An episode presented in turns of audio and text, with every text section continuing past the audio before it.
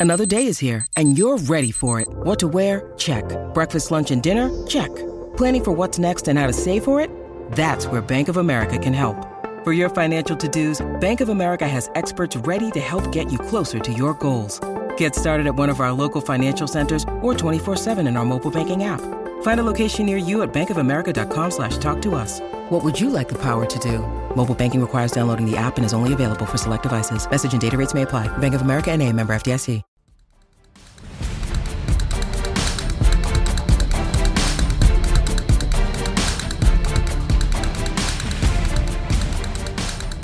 Part of this five and one start, and I found this a little shocking, and I forgot. Oh, geez, did I miss this? It might have been Jeremy Fowler, it might have been Duggan, whoever had this reported that don't sleep on the Giants, maybe necessarily not being involved, either selling a Toney or buying a piece, a guy on a rookie deal, perhaps at the trade deadline. Paul, there's been a guy like Chase Claypool bountied around a little bit. I'm not saying the Giants are going to be big shoppers, but it suddenly feels like Joe Schoen, he's not going to trade big draft capital at all, and he's going to look for No. a deal that's very, very friendly. But it, uh, maybe it wouldn't be surprising if the Giants do actually add a piece here, Paul, before the deadline after the start. Shaun, if the Giants do anything, it's not going to be because this particular receiver on another team is the best fit and can help get them to the next level. That's not going to be the primary reason. The primary reason is going to be A, is he cheap enough so that Schoen does not have to give up significant draft capital Yep. because he values those picks in building this team over the course of the next two to three years? And, and oh, by the way, Paul, look at the picks he took this year and why the Giants are here. How many of them are contributing in big ways? And that's the reason. Bingo, bingo. He he has tremendous value in those picks, and so he he doesn't look at them as throwaways like many other people might. The other thing is we know that they're very tight on the cap, so anybody they take in is not going to be able to accelerate their number very much. So my question to you is, what guy would possibly fit those conditions and be a significant enough upgrade from what they have now that he's going to have to feel obligated to pull the trigger. I just don't think that there's a fit out there. If I'm Pittsburgh, and I, I get it, they've got some premier younger receivers now, even though Claypool is still a young veteran, and they've got some other guys that they think they want to move ahead with, and he's in the you know a, a situation where they could move him. He's a he's a tradable piece. I just don't understand how he's going to fit because if I'm Pittsburgh, I'm not giving this guy up for nickels and dimes. Yeah. He's I- too good. I agree with that. Well, Paul, then there's going to be the other name that gets bountied around. And I'm not necessarily the biggest fan, but you never know. Would let me say this before I say this. Would you say that this year coming up in the offseason, when the Giants have money to spend plus all their draft picks to use, that they are going to be in the market for a guy that they think they compare Wan'Dale Robinson as a number one wide receiver? Because I do. Oh, I don't think there's any doubt they're going to look for a top-notch receiver, but they may decide they're going to get that guy in the draft. They could. and that they they, could. they don't have to go through free agency or a deal to do it. Well, the only reason I say that is there is a guy they could afford on this year's deal for $650,000 the rest of the year, but would have to pay him like a number one wide receiver next year, and that is DJ Moore out of Carolina. And because of his salary next year, the Carolina Panthers may not be looking for a first or second pick, but that is a guy who is a number one wide receiver in this league. Now, the question, of course, would have to be do you trade for DJ Moore just because he's a number one receiver, or do Daboll and Schoen and Kafka view him as a fit? But that is another guy potentially keep your eye on here that could financially make it work with the Giants. I understand why you would say that, Shaun. The question becomes not only A, are you going to want to give him that balloon payment after you make the deal? And then the other question ne- needs to be asked Carolina, they know that there are a handful of high quality teams who could desperately use a receiver of this caliber. Don't you think they're going to make it that a little bit of a bidding war? Yeah, and they're going to drive that price up? It's true, which is why I'm going to utter two words here. Odell Beckham might be cornering the market here. Not necessarily to the Giants, but where he falls may end up leading the DJ Moore to go to the suitors who don't get Odell Beckham Yeah. Jr. Yeah, I I think I- that that that is actually a very logical scenario for people outside the Giants' walls.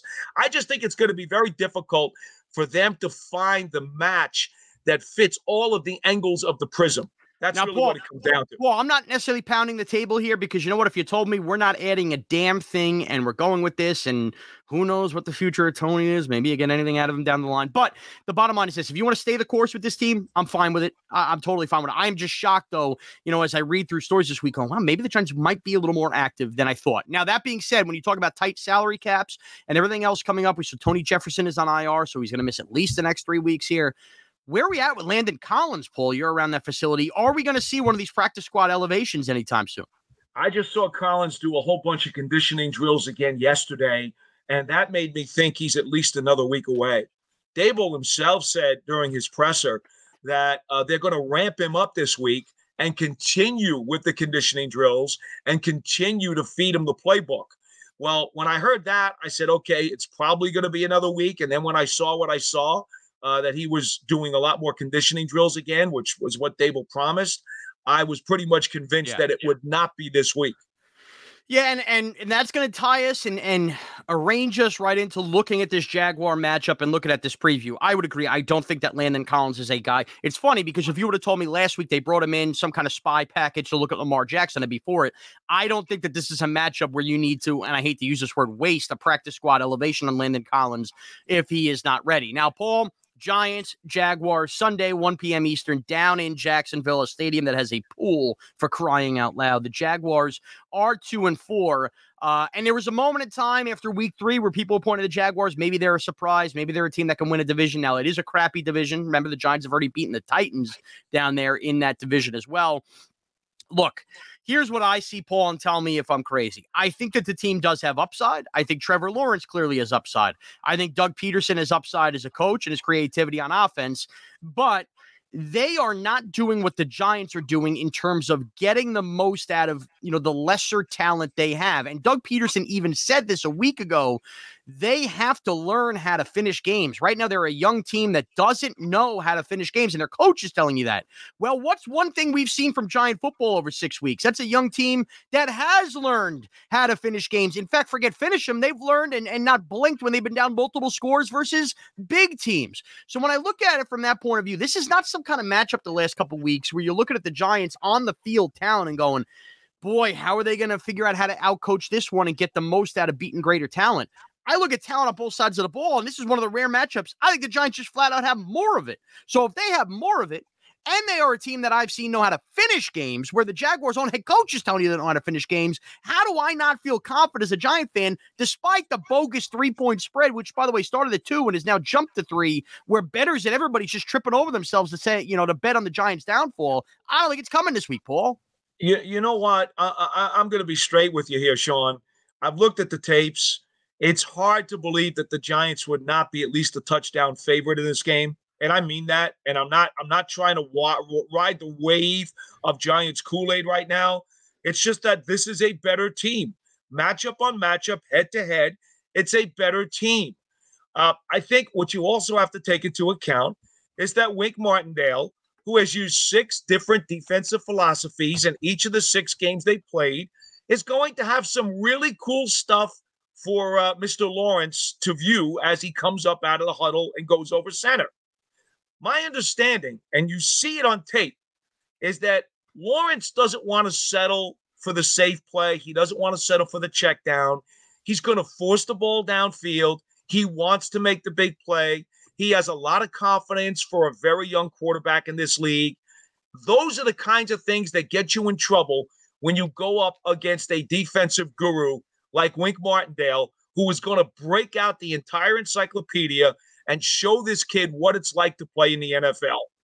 I will be very surprised if he does not really flummox uh, Trevor Lawrence during the course of this game. Flummox? Is that what you just said? Really Flummox. Flummox. Flummox.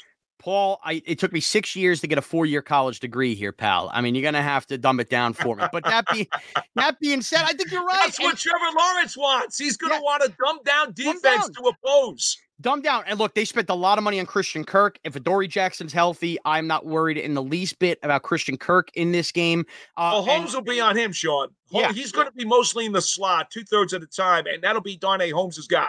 Yeah, I mean, okay, so if the Holmes is there, maybe maybe you get beat for a big play, whatever, then this, that, and the other thing. But you know what? Last week you were all over Julian Love, maybe getting two picks. He gets one, help seal the game.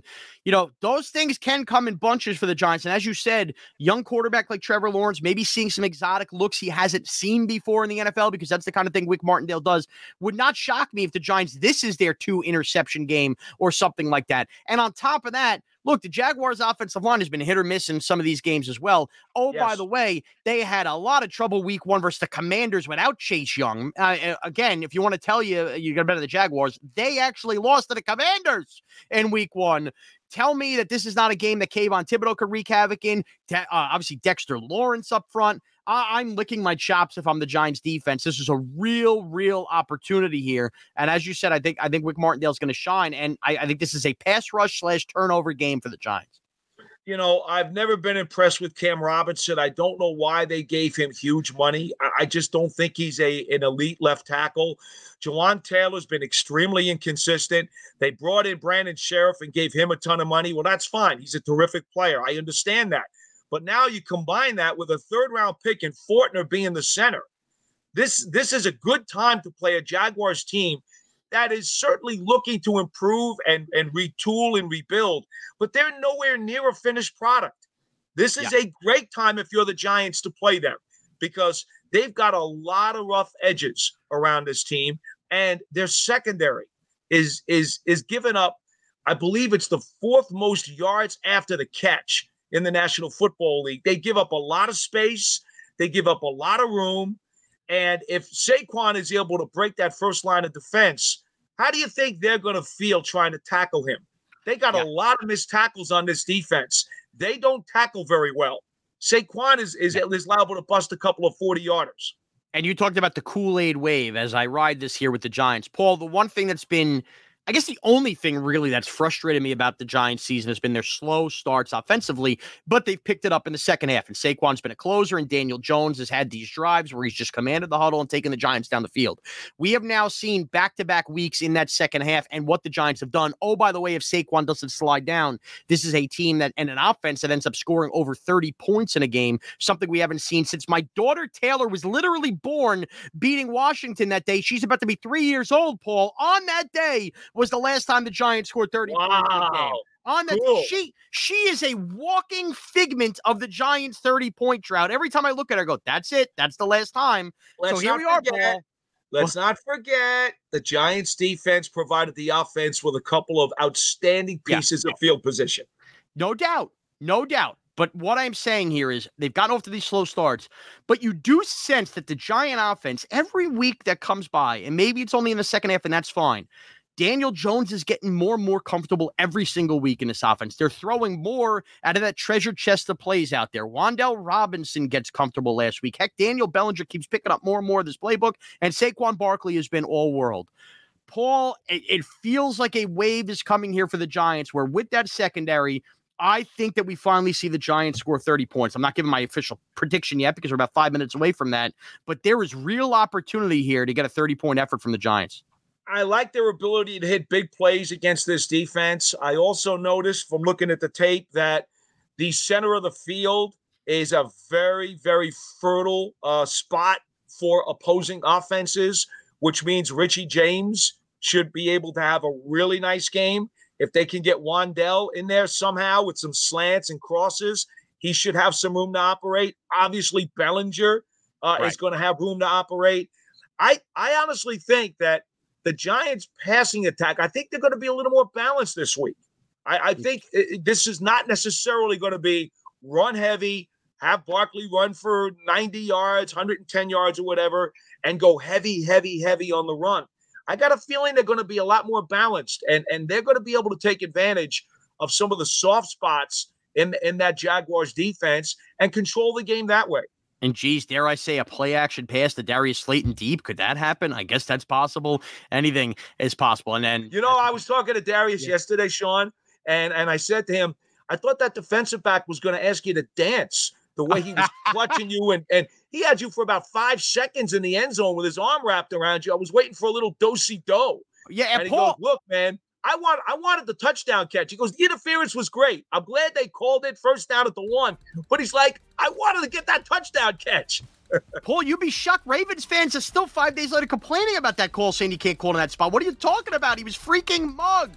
Jags giving up 89 rushing yards per game. So again, they haven't tasted it. Deceiving though, deceiving because teams have been throwing on them, yeah. not having to rely on the running game because they it, it, it alters the numbers.